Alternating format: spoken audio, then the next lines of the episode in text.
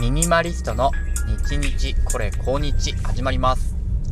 おはようございます。ミニマリストよっしーです。今日も車の中から収録しております。このお盆休みですね、今長野に戻ってきて家族と過ごしてるんですけども、朝一の朝マック、これが今習慣づいてます。どういうものかって言いますと、朝何時だろうな、よじごじゅっぷんごじぐらい前に起きて、で起きたらすぐ着替えてマックに行くんですね。でマックで、えー、マックカフェオレ頼んで、でしちじぐらいまで勉強して帰ると。でそうするとしちじぐらいになると家族みんな起きてるんで、おはようって言いながらね、一日を始めるっていう流れなんですね。これのいいところがですね、例えばその家族がみんないるときに一人で、まあ、ちょっとマック行ってくるわって言ったら、いやいやいやちょっと息子の面倒見てよとかね、おむつ替えてよとかね、お散歩行ってきてよみたいななるんですけど、このごじからしちじってこうなんだろうですね、なんか本をひたすら読むとか、ノートを取る、パソコンで何かアウトプットするみたいなことをしていても、こうなんだろう、衝突がないんですよ。なぜなら寝てるから、相手が。そう。で、起きてきた時には、私ももうやりきって帰ってるんで、すごくなんか、時間の衝突がないっていうんですかね。あの、揉め事が少なくて、えー、私はとてもいい時間だなと思ってます。なんで今ね、結構頭を使ってヘロヘロなんですよね。もう運転大丈夫かなと思うぐらいね、頭使いました。はい。もう知的スポーツですね、読書っていうのは。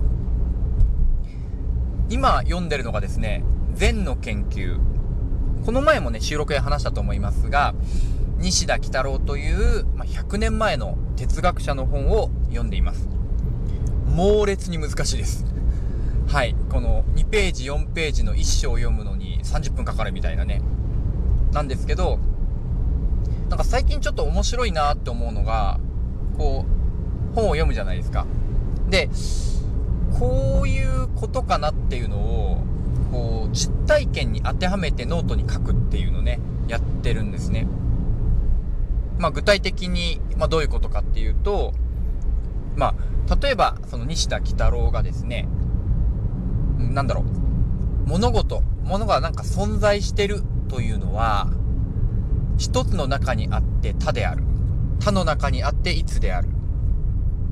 平等の中に差別があって差別の中に平等があると書いてあったんですね。魔法ですよね。も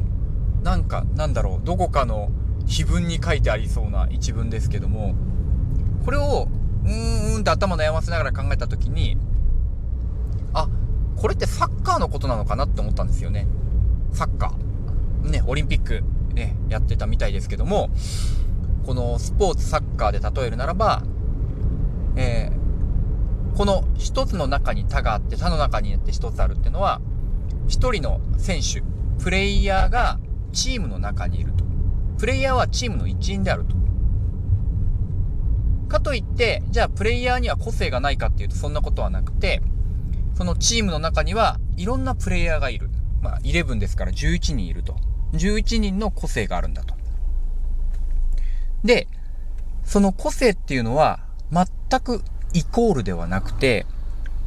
足が速い人、シュートが上手い人、ドリブルが上手い人、パス回しが得意な人、それぞれ個性があるんだと。なので本当にその場にあって有力なね、えー、あ、この人は存在感あるわとかっていう人は人はっていうかね、存在感があるっていうのは、誰かと対立していると、これがその人はいるっていうことなんだと。で対立してるってことは、その人たちそれぞれが、まあ、自分の得意技っていうんですかね、可能性をこうしっかり、えー、目に見えるように表しているから、例えばドリブル得意な人がドリブル得意なように練習してるとか、ね、えー、パス回しが上手くて周りがしっかり見えてる選手がパスができてるってのは、自分の得意を、えー、しっかりね形にできてるから、それこそが自由だと。もうまさに自由を実現した上で、誰かと差別されてるってことは、すごいいいことなんだよっていう、そんな風に読み取ったんですよね。で、すいません、哲学を今学んでる人からすると、あんって思われるかもしれないです。あの、私の理解がそうであるということですので、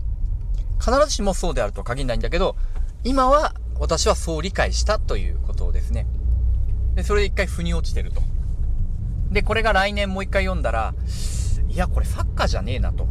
そもそもスポーツでは例えられないかもって言うかもしれないけど、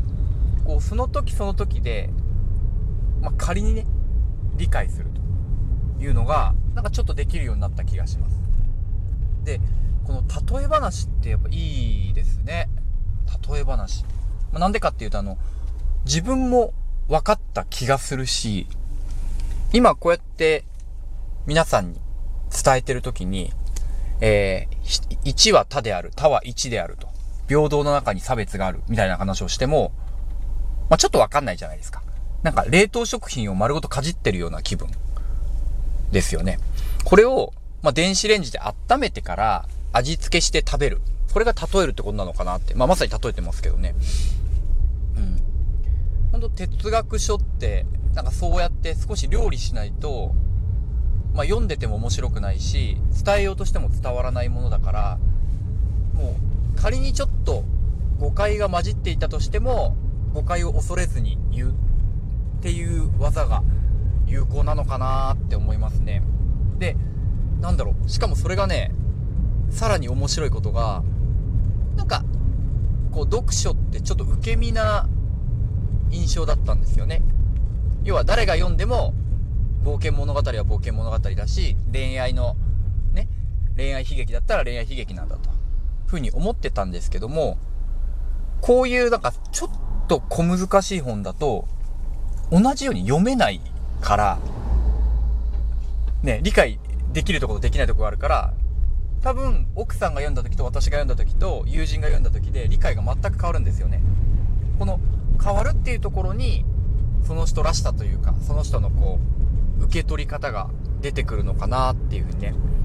思っていて、なんかちょっとクリエイティブな感じしますよね。読書だけどクリエイティブっていう、うん、もうそういうのをこう今にじかんばかりいろいろうんうなりながらですね、なんか作ってる感ですよね。本当は本読んでるだけなのに作ってる感じがする。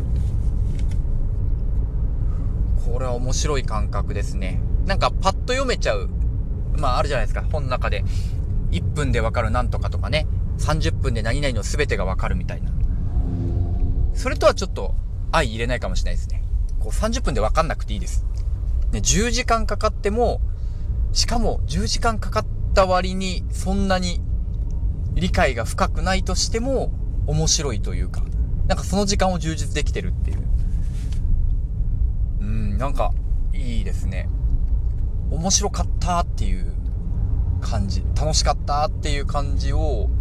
持てるようになったっていうのは、こう一歩進歩できたかなっていう感じですね。でね、ちょっとこれに合わせて昨日面白い話をね聞いたので、ちょっとその話でね最後ちょっとお伝えしたいんですけど、まあ、昨日ですね、家に丸一日いまして、家族でねボードゲームやったんです。久しぶりにえーと、なん、なんてゲームだっけな。あー、忘れちゃった。サイ、未確認生命体みたいな言葉の英語のやつなんですけど、サイクリットだっけな。ちょっとこの後調べてみようと思います。まあそんなあの、ボードゲームをやったんですね。その、みんな持ってるそれ断片的なヒントから、未確認生命体を見つけるみたいなゲームなんですけども、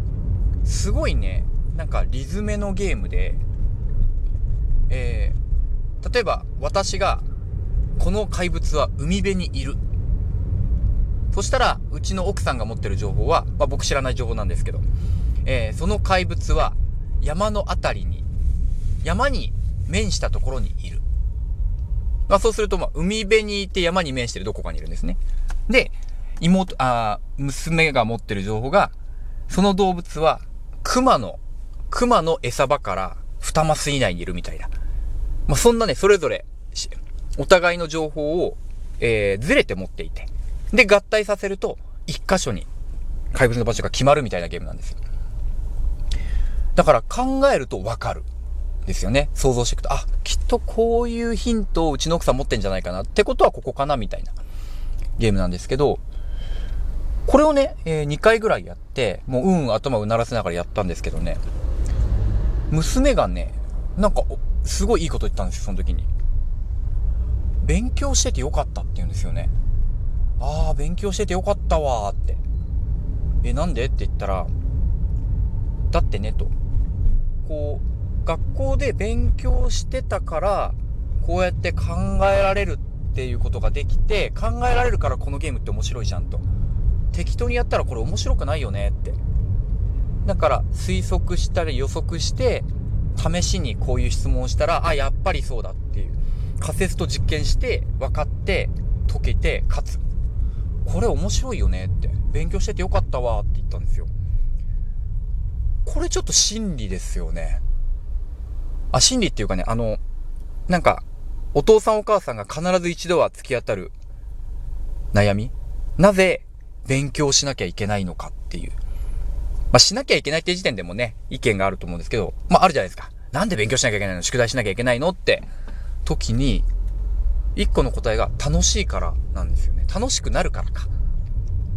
で、それを、娘が自分で気づいていったっていうのがね、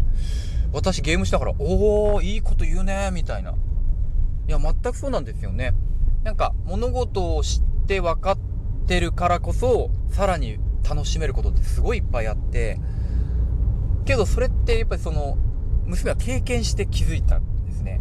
これ教科書にこれ書いてあってもまあいち割の人にも伝わらないけど、